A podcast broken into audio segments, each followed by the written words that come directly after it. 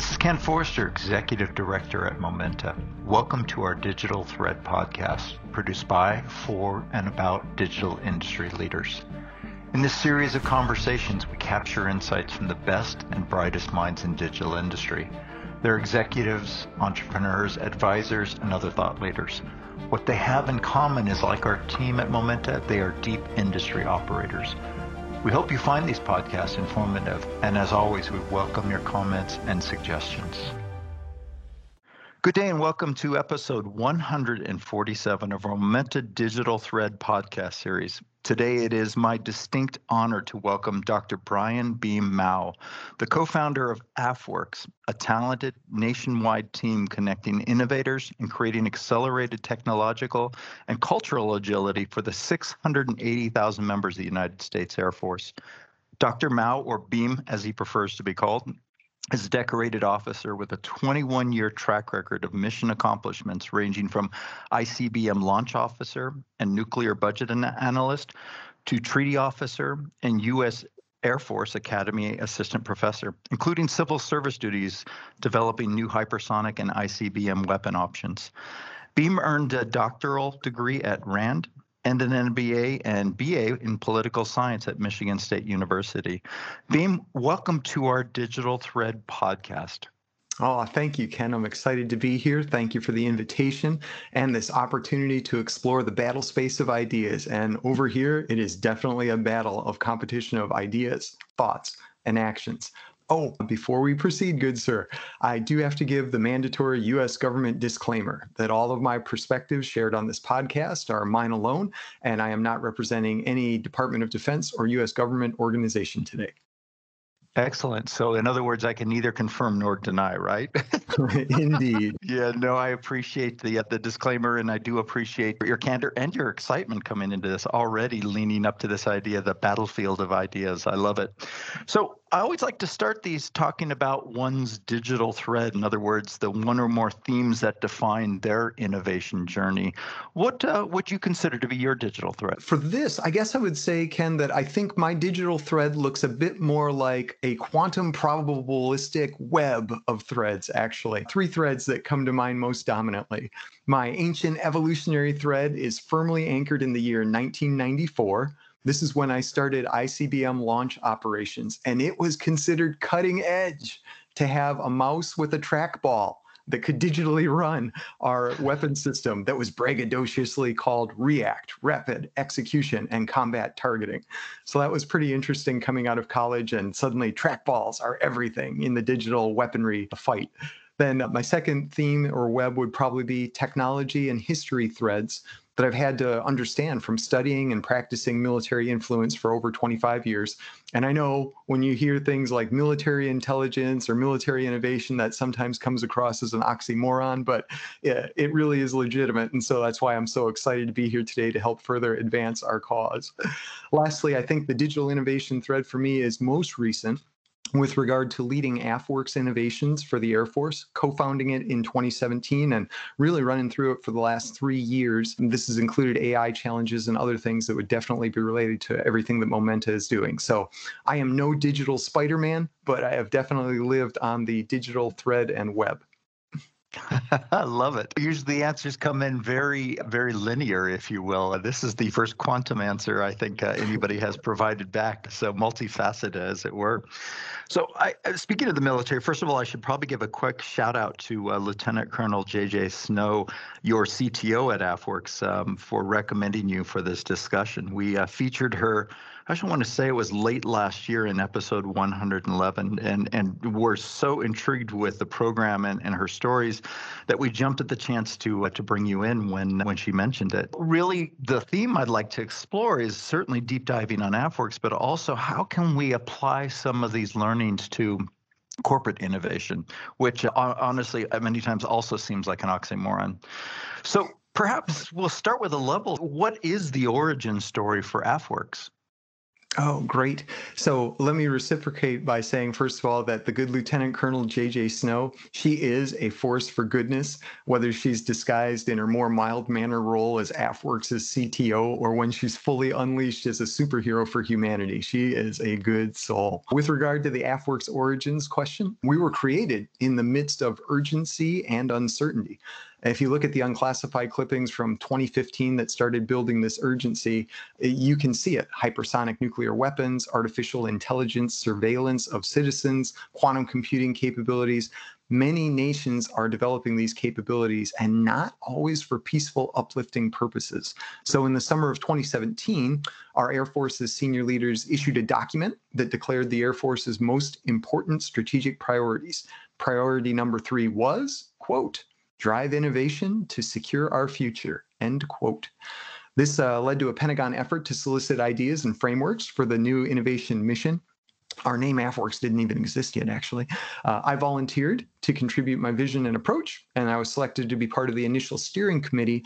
And then in 2018, I was actually appointed. They asked me to become the primary AFWERX mission lead and take it as a unity of effort and go with it. I, I think I like this phrase urgency and uncertainty. And I wonder if there's ever been a time in uh, the history, certainly of this great nation, that that hasn't been the case. But has it gotten any better since 2018? And I think now cybersecurity and a lot of the other things that we've we've talked about. So it almost seems like there's a perpetual need as a result for such innovation, which is a great point about talking about this. I, I should mention that you recently chronicled many of these the lessons learned in a best-selling book, The Experiment That Succeeded: How a Government Startup Beat Amazon leveraged innovation history, and changed Air Force culture.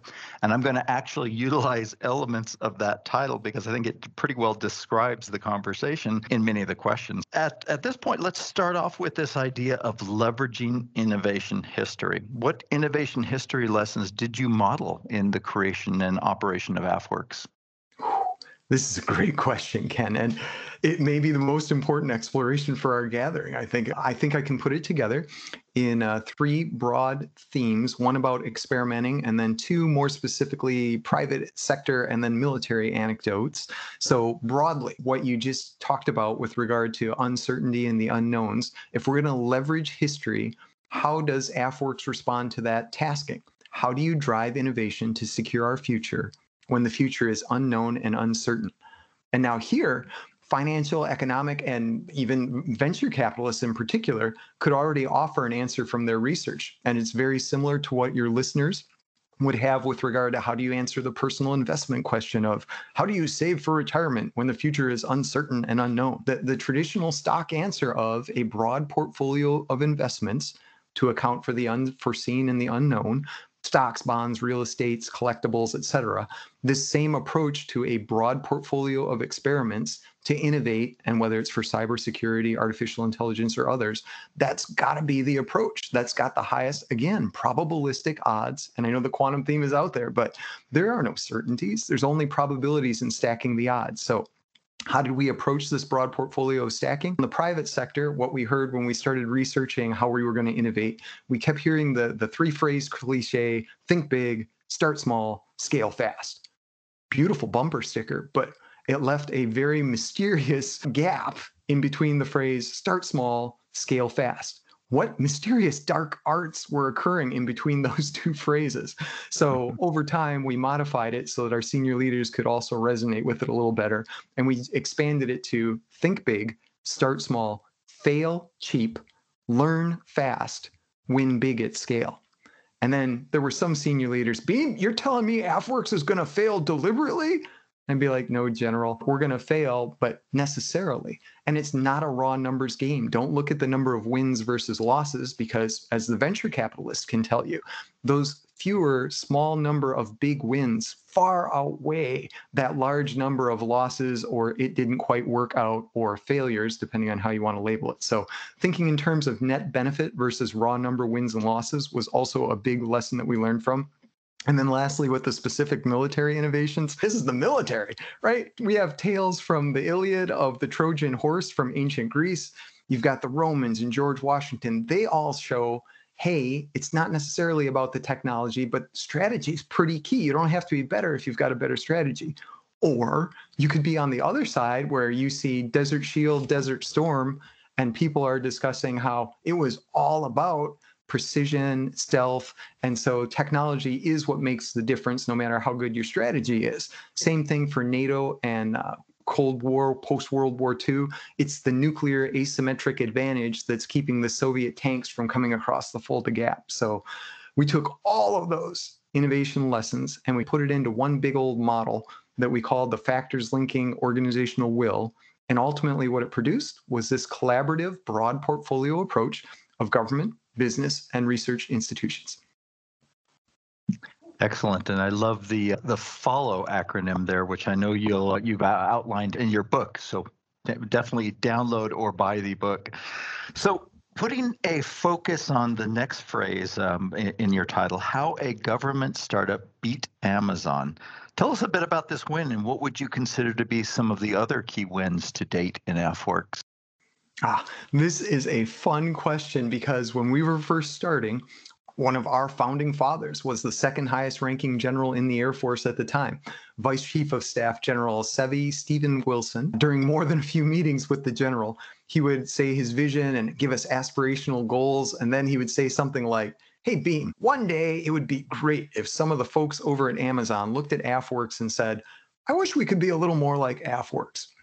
Now, this was a standard the general was asking us to achieve, and it was also a compliment to Amazon. So, when the Fast Company rankings of 2020 came out and went public, and we were number 16 and Amazon was number 18, it was, I admit, ego, hubris aside, a little bit satisfying to be just a smidge above Amazon and be able to return to the general and say, sir, they could be a little more like us. Uh, with regard, that's absolutely great. With regard to the some of the key wins, I think two lines of effort that really spring to the front because they talk about AFWERX as being for the airmen and for our warriors. The first one was our, if you've ever seen the TV show Shark Tank, we called it Spark Tank for Spark an Idea. And the idea was that our airmen would meet with our senior leaders as the host judge panel and some business leaders. And in fact, in 2019, Mark Cuban, the Mark Cuban of Shark Tank, was one of our guest judges. So we really got to do a full on Shark Tank for the Air Force. But this has grown to tens of thousands of airmen and Air Force stakeholders watching this event, annual event. And so this is a great one with regard to taking advantage and helping out our airmen. And then number two, on the digital thread side of the house, one of the major priorities, not only for the Air Force, not only for the United States, but for all democracies, is coming up with a unified battle management system. And the idea is to link up all our satellites, tanks, planes, ships into this common cloud and creating a common battlefield picture. And ideally, what we want is like from the fictional standards of Iron Man with Jarvis talking to Tony Stark. But right now, we would be pretty happy if we could go to Star Wars and have an R2D2 that's chirping out some advice to us while we're playing real time. But uh, in 2019, AFWERX was able to support this effort by having over a thousand people come together for our air battle management fusion gathering. And it had over 100 vendors producing that had been vetted from hundreds of different options that had been offered. And I think the key one there was while I was walking down the vendor table rows, I came to one table and I just stopped by and I said, Hey, what do you think of AFWERX? I'm like, Hey, we're young. You can give me real feedback. It won't hurt my feelings. And they're like, Beam, this has been a great two day event. And I said, Yeah, but what if you don't make it? What if you don't get a contract? What if you're not up on the final stage at the end of the day? And he was like, Beam, look at my table. Do you see that stack of business cards? I was like, Yeah.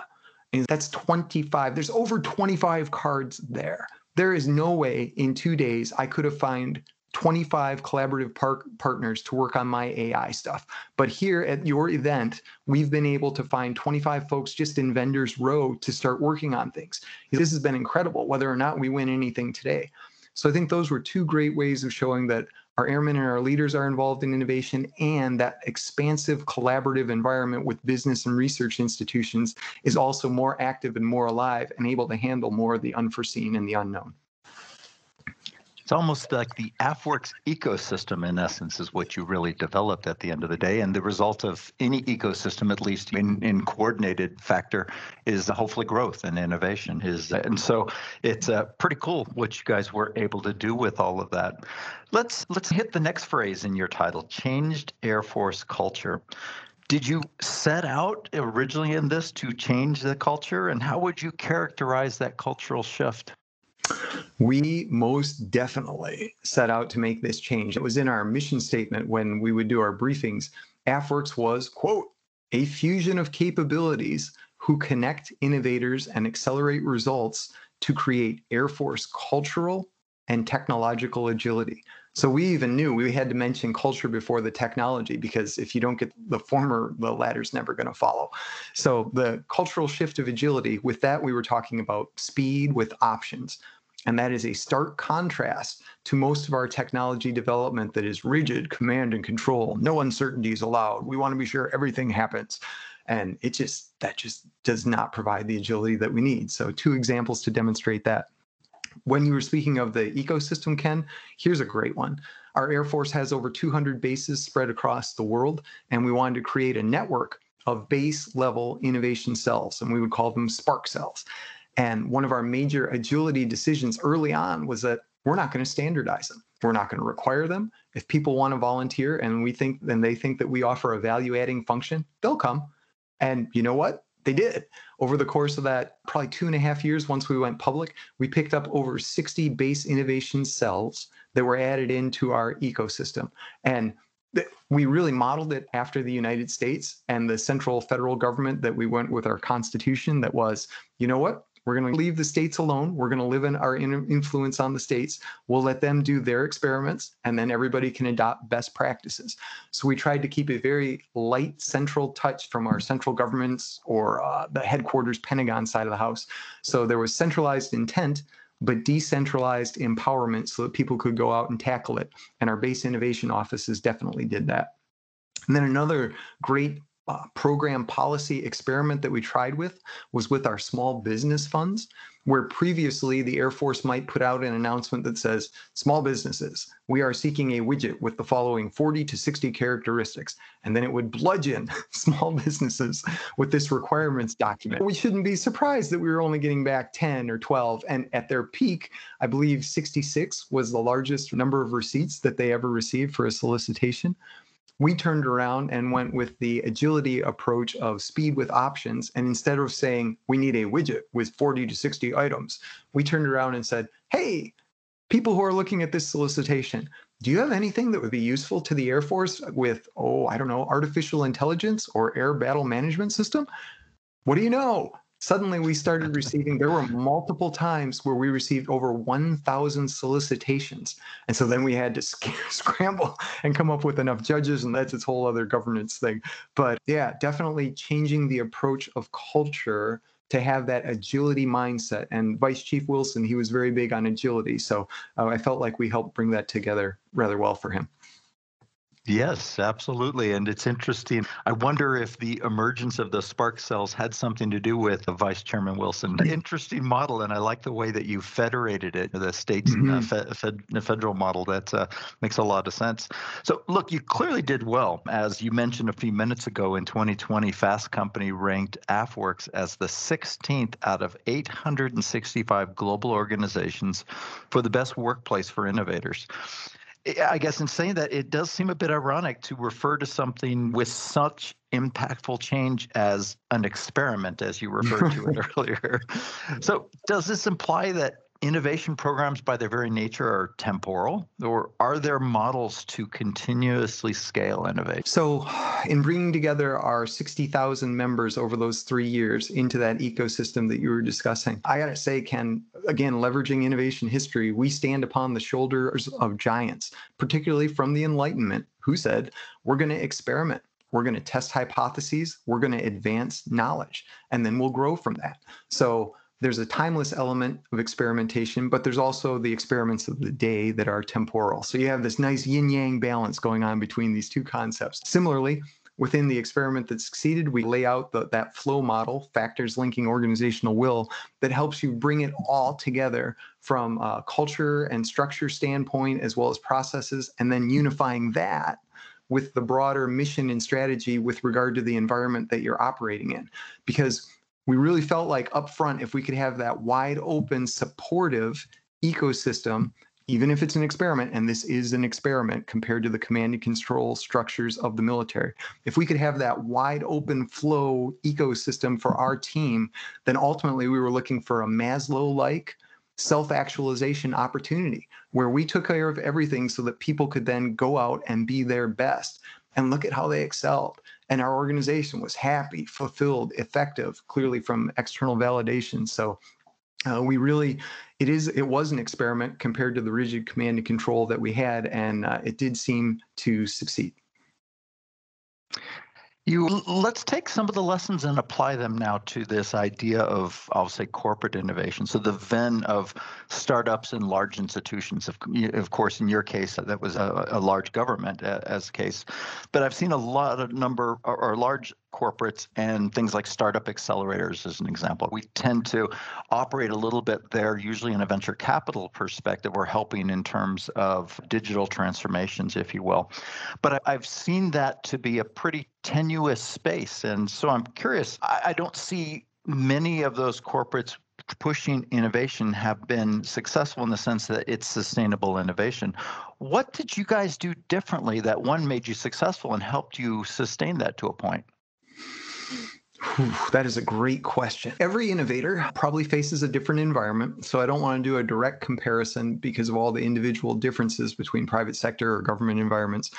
But I think there are three ingredients that any leader of an organization could focus in on and then see the productive results come from it. So, quickly, those would be one, AFWERX, we had an incredible intrinsically motivated workforce that was open to learning, right, through experimentation.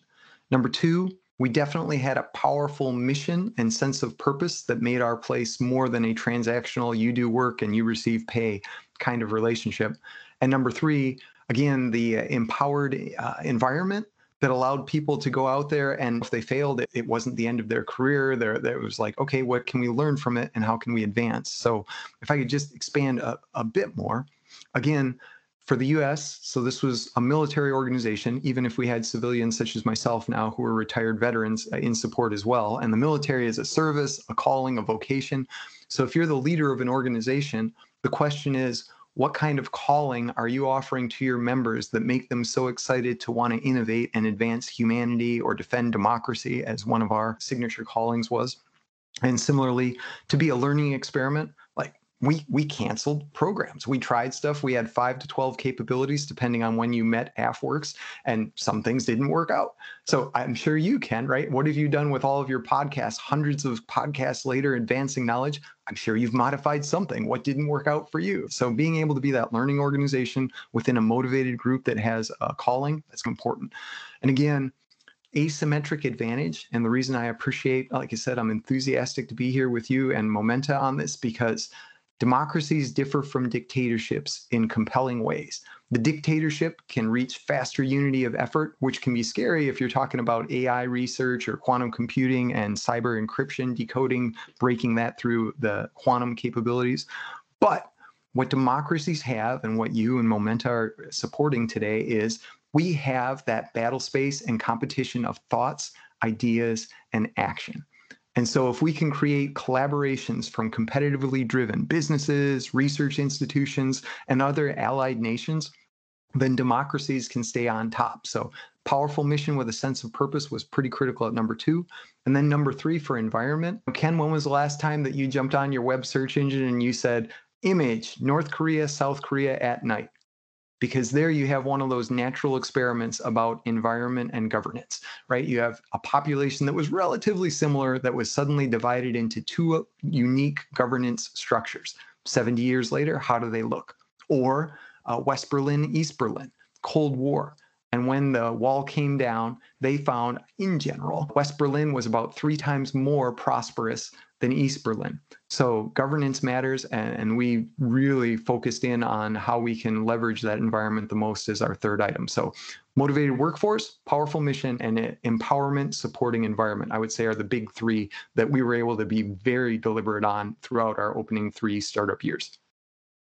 I love how you simplify that and realize at the same time how still difficult many times I've seen corporate innovation to uh, to be in all of that. So mm-hmm. I your book is probably really timely in that regard and being able to apply those same principles into uh, large multinational corporations trying to think how to change their own culture is is very timely in that regard. Maybe a little bit of a cheater question here. We're avid investors in digital industries. I'm going to put you on the spot for a second and ask if you have any favorite startups that maybe we should be looking. I I suffer from the flaw of being much more historically oriented versus future focused and moving forward. So I think I would have to draw out and uh, zoom out of orbit a little bit and take the bigger strategic view of what are the principles I would look at going forward, because again, it would depend on my environment. Uh, when you think about favorite startups, I, I, think about Singapore, right? The founding father of Singapore, and I'm going to say his name wrong. I'm sure Lee Kuan Yew, who used to talk about it wasn't fire, not it wasn't the wheel, not steam, not electricity, but for him and Singapore, the technology of air conditioning, which I realize isn't digital, but air conditioning was that most important invention for them and made them one of the richest co- countries per capita because it made development possible in the tropics. And so the question or the reference I might have is what are those technologies that make that again expanding development which is what AFWERX did ecosystem of expanding development and you think about what's happened within COVID and what are the virtual meeting areas and virtual collaboration tools, because clearly it's not just the tropics now. You can work from home. So there's something really important about being able to expand and reach out to more talent, because the more talent that you can reach out to that isn't geographically isolated from you and therefore they're eligible to work with you, how incredible could that be for your corporation? And then if I can just give some old school shout outs because they're both gone now. But uh, Word Perfect, when I first encountered that in college, I thought that stuff was magical. But the bigger principle was again, how can you share data and information? And similarly, when Netscape Navigator appeared and suddenly the internet had useful exchanges to it in the 90s, again, mind blowing stuff. And I think the big thing, the lesson we could take from that is both of these suffered creative destruction from Microsoft. And there's a powerful lesson about not getting lazy or thinking you've got it because you were first to the first to the hunt. So how do you defend your advantage? And then lastly, I think there's a big vision lesson to be learned with regard to big data. I would put honorable mentions out to any company that is advancing digital supply chain the way that Walmart first took advantage of those barcodes on packages for inventory management, how it made supply and demand so optimal for consumers that they chose Walmart over other retail- retailers, and the amount of destruction that occurred for other retailers because Walmart was better able to do its supply chain. What is Amazon doing and all the other as well? So, um, I would say I'm more historical with the big principles that have changed society. And uh, digital really can, I'm a big fan because it is a rising tide that lifts all boats. Clearly, and and especially when you consider the the application of uh, AI or machine learning to that as well, we're seeing it completely transform whole industries and even rethink how those industries operate, especially with intelligence at the edge, which I know we could do a whole other podcast on in this. By the way, uh, uh, having spent a lot of time in Atlanta, I can relate to the comment about air conditioning too. So I bet you can. around July and August. Hot Atlanta, yes. Go baby. So, knowing that you've accomplished your initial mission with AFWERX, what's uh, next for the program? And so, when AFWERX, just as we were hitting a final stride during our startup years with that ranking and everything during the summer of 2020, we had some senior leaders who said, This is pretty incredible. We've been trying some other innovation stuff over here. If you guys are okay with it, we're going to combine it all. And AFWERX 1.0 is going to be four or five organizations, but we'd like to use the AFWERX name because the brand you've built, the image, the quality that's associated with it. So there's now a new AFWERX 2.0 and I was promoted over to the Air Force's Strategic Studies Group. But uh, AFWERX 2.0 includes now additional efforts such as technologies that may not be in demand yet, but could be. There was concern that we missed out on the drone market because we didn't have enough military foresight for it. But instead, now we're trying to help foster, let's say, flying cars or airborne logistics that you could perform and things like that. So I would say AFWERX has part of its core, but it's also expanded. So AFWERX 2.0 is a little bit different, but it definitely vectors in the same direction of these large collaborations and making the most of what our democracies have to offer. So that's pretty cool.